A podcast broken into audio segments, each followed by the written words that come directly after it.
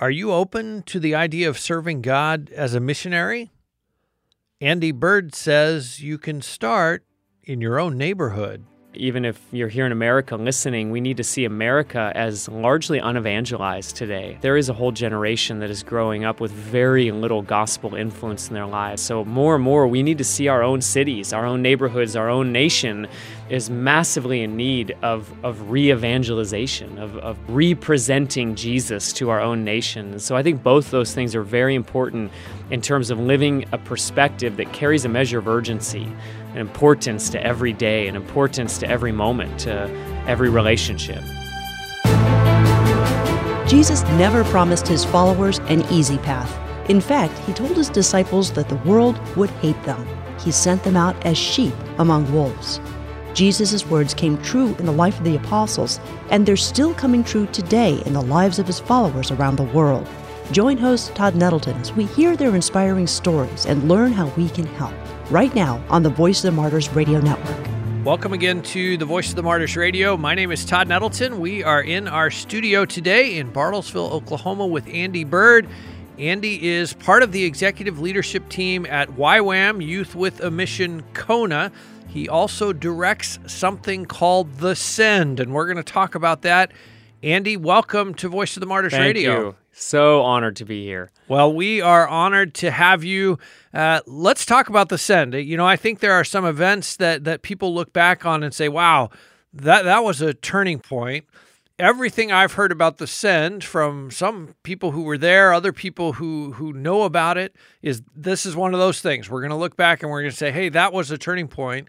Tell our listeners and tell us what is the send what did it accomplish? What did it do? What were the yeah. goals? Yeah, no, great question. And um, so, you know, honored and excited that people would look back at any of these moments as true turning points in their life. And that is so much, you know, the reason that we've given our lives for what the Send represents. And uh, really, the Send was birthed out of seven movements and seven leaders coming together recognizing that in America we were desperate for another great awakening and that that great awakening was directly linked to America retaining its calling as a sending nation.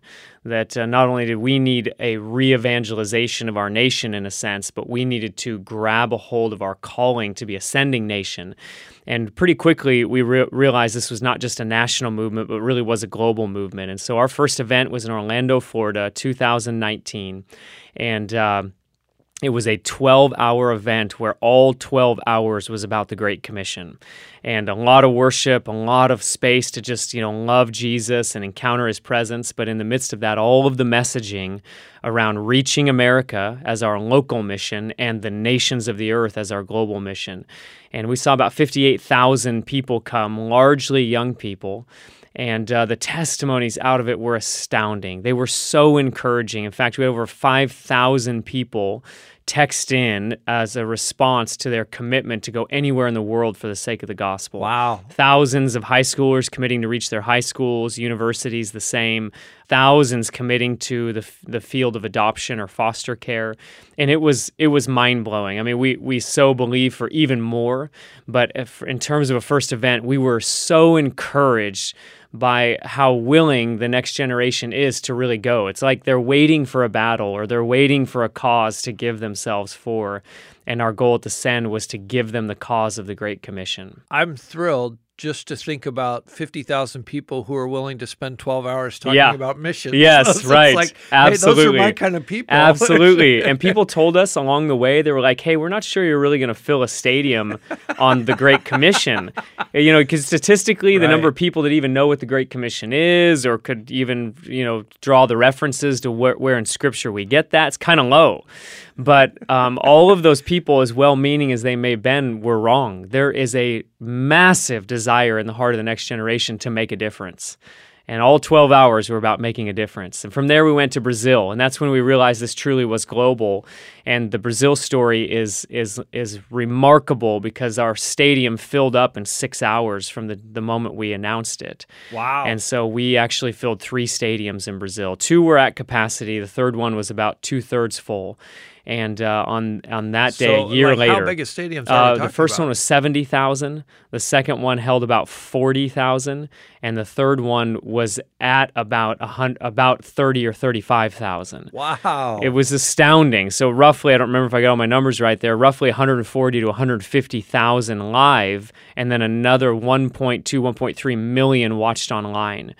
And uh, that took it to another level. We had 100,000 missional commitments out of that gathering that all on an app selected a real mission field and actually then were channeled all the way to a real organization that would train them and send them to that mission Okay, field. Okay, that, that was going to be my next question. Yeah. Okay, you've got all these people who are ready to Yeah, go. Now, what do we do with them? So it was a robust follow up plan. The app captured their data on the mm-hmm. day of. And then over the next month, we followed up with every single missional commitment multiple times. Wow. And usually we did it through the organization that actually was going to train and send them. So a lot of it was working in broad and strong partnerships. The Send's not looking to recreate any wheels. We essentially want to flood these movements and organizations with new workers who are willing to be trained and commit to those real mission fields. So really remarkable awesome. follow-up program. And as we look to the future, like we loved what we did, we just want to see it go further and further.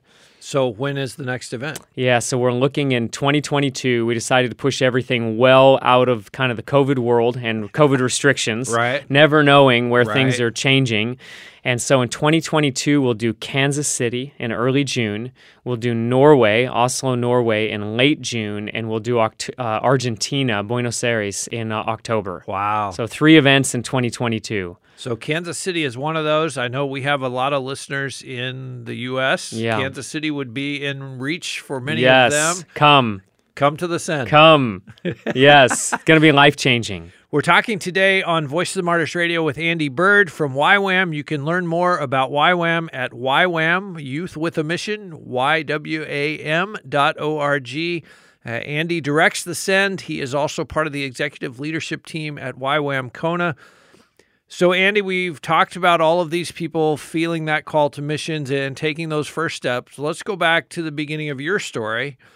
How, how did you feel that call, or, or how did God get a hold of you to say, hey, I want you to go outside Yeah. your country? Yes, absolutely. Well, I'm from a small town in Alaska and uh, actually lived a number of years out in the Aleutians, out near Russia, in a really, really small town on an island in Alaska. And then we moved to mainland Alaska to a small town there. And when I was uh, a freshman in high school, my church uh, was taking a trip to the Philippines with some of our long term partners there.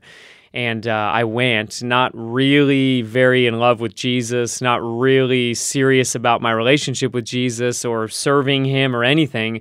And I got rocked in the Philippines. I mean, it changed my whole perspective on life. And uh, ironically, I came home and I didn't necessarily start following Jesus any more seriously, but I had this little seed planted in my heart. And if people asked me, even, what do you think you're going to do in the future? I'd be like, I'm thinking about missions, which was hilarious because I wasn't like very sold out for the Lord. You know, I'm definitely kind of living a couple different realities, but that seed was there. So when I finished high school, the plan was to go to university, but I had no idea what to study. So my dad let me take kind of a gap six months to go and do YWAM. And more than anything, I was excited to get out of Alaska. Hawaii sounded like a great destination. It always sounds Yep, like a great and I had a little bit of that seed from the Philippines, but um, long story short, that experience was transformative for me, and I would say by the end of that, I was fairly set on um, a God's heart for the nations and feeling like this could be the rest of my life, having no idea what that would mean or even look like, but I I was pretty ruined for anything else at that point. So your six months is how many years now? 23. 23. That's a, uh, Yeah. a short-term call that, that Yes. turned out to be long-term. Yes. Does somebody need to say I'm gonna I'm gonna go the rest of my life, or can they really make a difference in a six month span, in a three month span, in a Yeah. two week span? Yeah, yeah. Yes, I think, you know, Loren Cunningham, our founder, always says short termers make great long termers. and so I, I do think there's something to going like, hey, it might only be two weeks. And maybe the effect on me is going to be greater in those two weeks than maybe the effect I'm going to have on others. Mm-hmm. But I still think there's value in it. And if that plants a seed that affects you for the long term to be more Great Commission minded, more globally minded, then it was worth it. And it's not necessarily going to be detrimental to the to the place that you go for two weeks. Your impact is limited. Three months, you're going to have a little bit more of an impact, and you're going to have much more of an impact in your own heart. Mm-hmm. And we have just seen again and again that it was those who started with that two week trip or that three month trip that were deeply impacted that are now seven, eight, nine, ten years in speaking another language and truly truly helping serve indigenous movements, which is always the goal of missions, is to catalyze, serve, and empower indigenous movements. And short termers make the best long termers. So Amen. start somewhere. Don't disqualify yourself because it feels like two weeks is ineffective two weeks can absolutely change the trajectory of your life, which could affect many lives in the long term in these regions of the world. Whenever I get a chance to speak to young people, high schoolers or college age students, I encourage them before you take a full time job, take a mission trip. Even like you say, yeah. even if it's two weeks. Yes. And it's not because God is going to call every single one of them to career missions. Yeah. But He is going to plant some seeds Absolutely. that produce some fruit in their lives and in their churches and in their Absolutely. families. And so uh, that's one of my I, I I like it that you're saying I'm on the right track. They yes should. So young people, before you take a full time job, uh, take a missions trip. Go get that experience. Andy, you've served in in some hard places. You've been in some some difficult spots around the world, some places that aren't easy to live. As you look back on that 23 years, what was there a season that was particularly challenging or a season when you started to think, "Wow, maybe I need to find a different job. Maybe yeah. I I need to get out of this missions business." Have you had some some times like that? You know, I don't know that I've ever questioned um, the significance of what we were believing for, or even if it was worth it. And I think partly because throughout our lives, we have spent multiple times a year in remote or difficult or restricted access nations. And sometimes for two, three months at a time. Sometimes I'm in a place for three, four days. But I think something about that rhythm has constantly reminded me how worth it these people are and how worth it the nations are. And the more often I'm able to be in front of someone who has never one time heard the name of Jesus, the more often I'm reminded of the importance and the significance of what missions is and has represented for the last 2,000 years and still is today. And so, certainly, there's been hard times where, you know, finances were low, or there's been times where, um, you know, we've faced real challenges. Um, but I don't feel that I've ever truly questioned the legitimacy or the worthwhileness of what we've given ourselves to because of being face to face with some of the most remarkable people I've ever met all over the world. How do we how do we make that spirit contagious in the American church that yeah. that the opportunity to stand in front of someone who's never heard the name of Christ yeah. and proclaim him yeah. is like the highest the highest way you can spend your day. That right. that's the best thing right. you could do today. Right. But most of us don't think that way. We don't yeah. go through our lives thinking, "Well, hey, I wonder if I wonder if this next conversation is going to be that one." Right. How do we how do we make that more contagious? Yeah, that's a great question. I'd say a couple things. One, I think being aware of the global story is so important, which is one of the reasons VOM is such a remarkable ministry. And these the regularly regularly being reading the stories and aware and praying and seeing the places of the world where re- real persecution is taking place, or even being aware of the place of the world where there is very little gospel access. And even if we're not there or going there, we need to keep those stories in front of us. We've got to keep reading them, feeling them, being emotionally connected to them. And number two, I would say is that more and more, even if you're here in America listening, we need to see America as largely unevangelized today. And so it's not only connecting to what might be happening in Afghanistan or Libya or North Korea, but it's also connecting to the reality that there is a whole generation that is growing up with very little gospel influence in their lives. And though that maybe they've heard the name of Jesus, it's probably rarely been a representation of who Jesus really is. So, more and more, we need to see our own cities, our own neighborhoods, our own nation as large, as massively in need of, of re evangelization, of, of being and representing Jesus to our own nation. And so, I think both those things are very important in terms of living a perspective that carries a measure of urgency, an importance to every day, an importance to every moment, to every relationship. We're talking today on Voice of the Martyrs Radio with Andy Byrd. He is part of the executive leadership team of YWAM Kona. He also directs the Send. Uh, Andy, you are also a husband and a father. How do you balance the call to missions, the call to be a godly husband, the call to be a godly father and raise up godly children? There's a lot of pulls on your on your 24 hours every day. How do you how do you balance those things out? Yeah, the the real secret is my godly wife. Amen. we I affectionately call her Mother Teresa, and a lot of our community does as well. She is definitely the the strength that holds a lot of these pieces together. I think for us, we've really tried to do mission as a family. And so every year I take each of my kids on a trip with me somewhere around the world. My oldest son, Asher, is 16. He's probably been to 21, 22 nations with me. And so they feel like we're in this together. We just did a road trip across America for about uh, nine weeks. We drove East Coast to West Coast and did gatherings all across America. And our kids were very involved in that, very much a part of that. And so I think we've tried to do uh, family on mission versus like dad's doing this and, you know, we're kind of here and we're sending him off again, that we really would feel a part of it together. And I think sometimes we've done that better than others. You know, sometimes we've not done it as great. But I would say our kids love the nations, our kids love the gospel, and they feel a part of what we're doing together. There's not very many people that I can bring in the studio here who've been to North Korea. Uh, you're, you're one of them. Yeah. Yeah.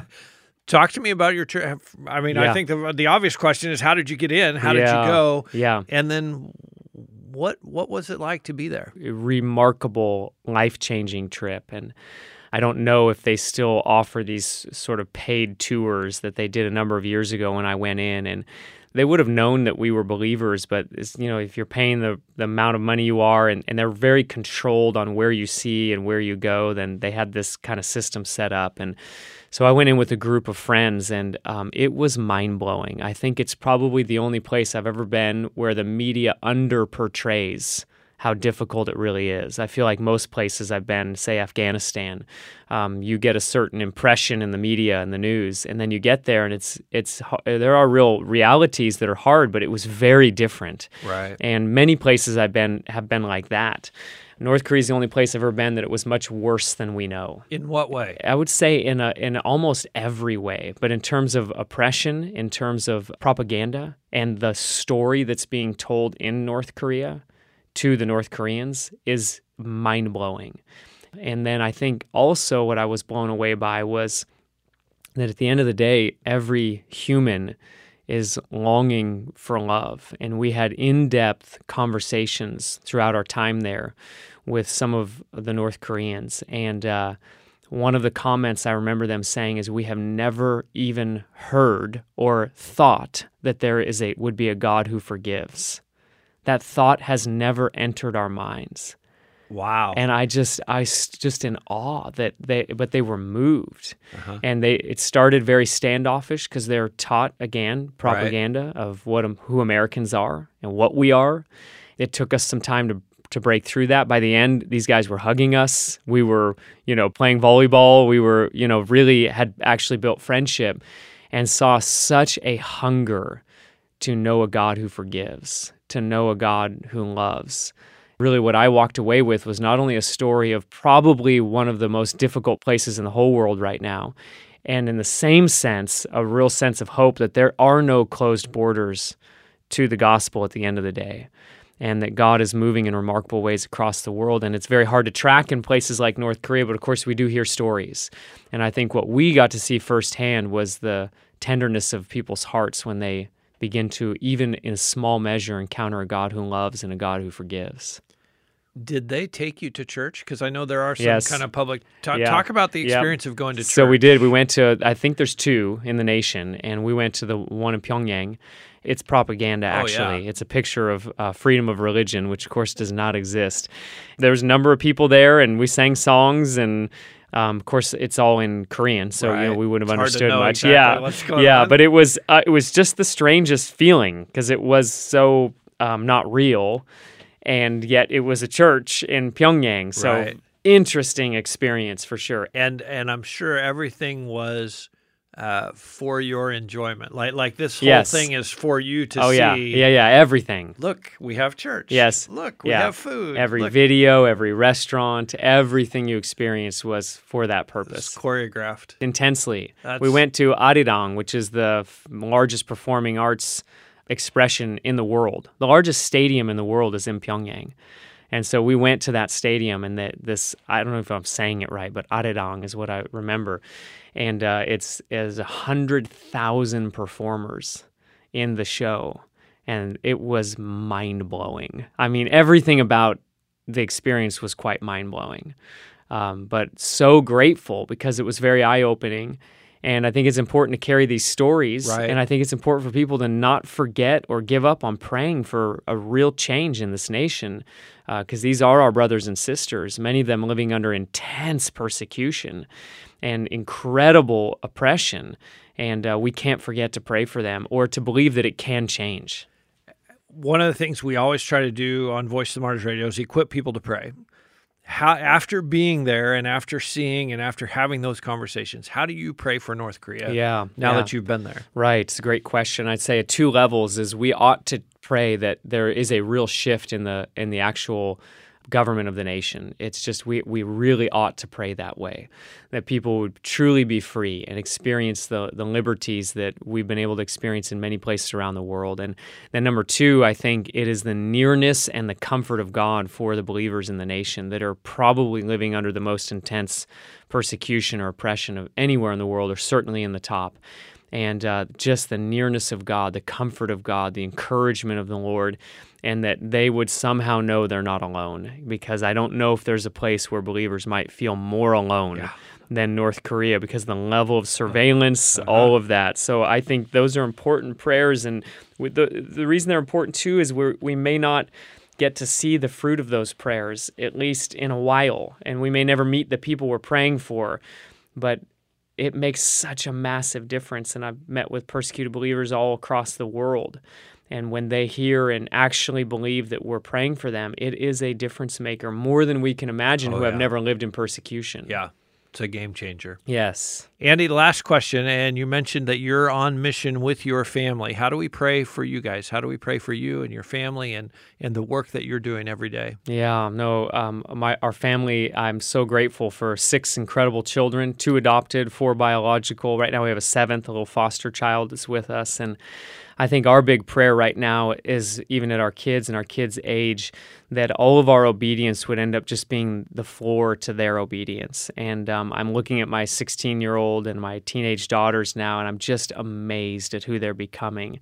And my prayer is, God, that they would take it further than we ever imagined, that they would go further, go higher, do it better, more innovative, you know, more impactful with, with bigger hearts than even we did. And so I think for our family, we're very much at that stage where now I have teenage children and my youngest two are nine.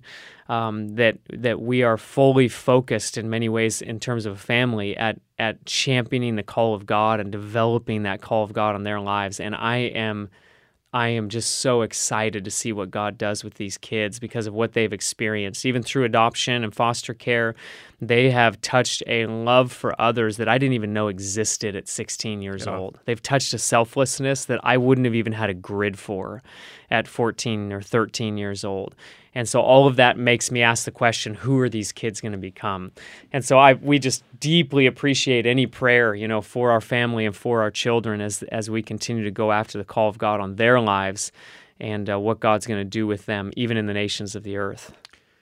Our guest this week has been Andy Byrd. He is a part of the executive team at Youth with a Mission in Kona, Hawaii. He also directs a powerful event called The Send. He told us about it earlier in the program. And if you'd like to be a part of the Send next year in Kansas City, you can visit their website, thesend.org, thesend, S-E-N-D dot O-R-G. If you missed any of our conversation with Andy Byrd, you can hear it in its entirety at vomradio.net or find VOM Radio wherever you listen to podcasts. If you were intrigued by his report from North Korea, you can browse our archives for more conversations about that specific country. Again, just visit our website, vomradio.net. We're not done with Andy. Next week, he's going to be back and he's going to tell us about a young believer who was attacked in the Himalayas. Her legs were so badly injured that she couldn't walk. But Andy will tell us why she was still full of joy. Don't miss that conversation. That's next week, right here on the Voice of the Martyrs Radio Network.